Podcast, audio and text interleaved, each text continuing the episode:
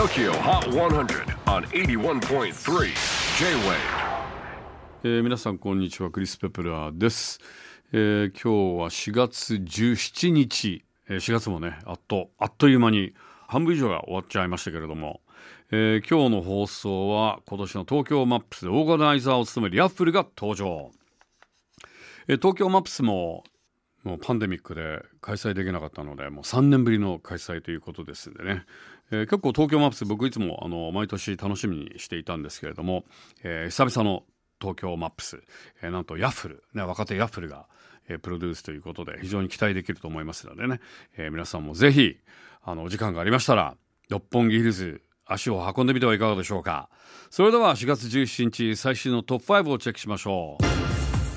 5位はメーガン・ディ・スタリン and デュア・リーパス Sweetest Pie. 先々週のトップ1位返り咲きならず。4位は beabadoobee Talk. サマソニ効果も相まって先週から大きくアップし一気にトップ5圏内。おっと3位はサカナクション月の椀。先週から3ポイントアップしてトップ3入り。2位は先週と変わらず Disclosure and RAYE Waterfall. 引き続きオンエア好調でこのポジション。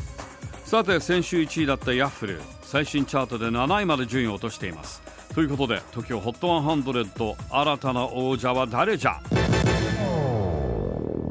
ジェジェジェカジェ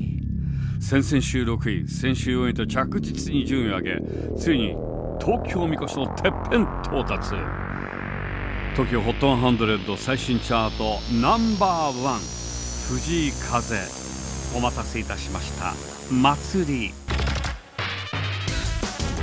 とこれが最新のトップ5です、えー次回 TOKIOHOT100 は、えーゲストに歴史えーそして先日来日していた、えーオランダの人気 DJ リハブへのインタビューの模様をお届けいたします。J-WAVE PODCASTING TOKYO HOT 100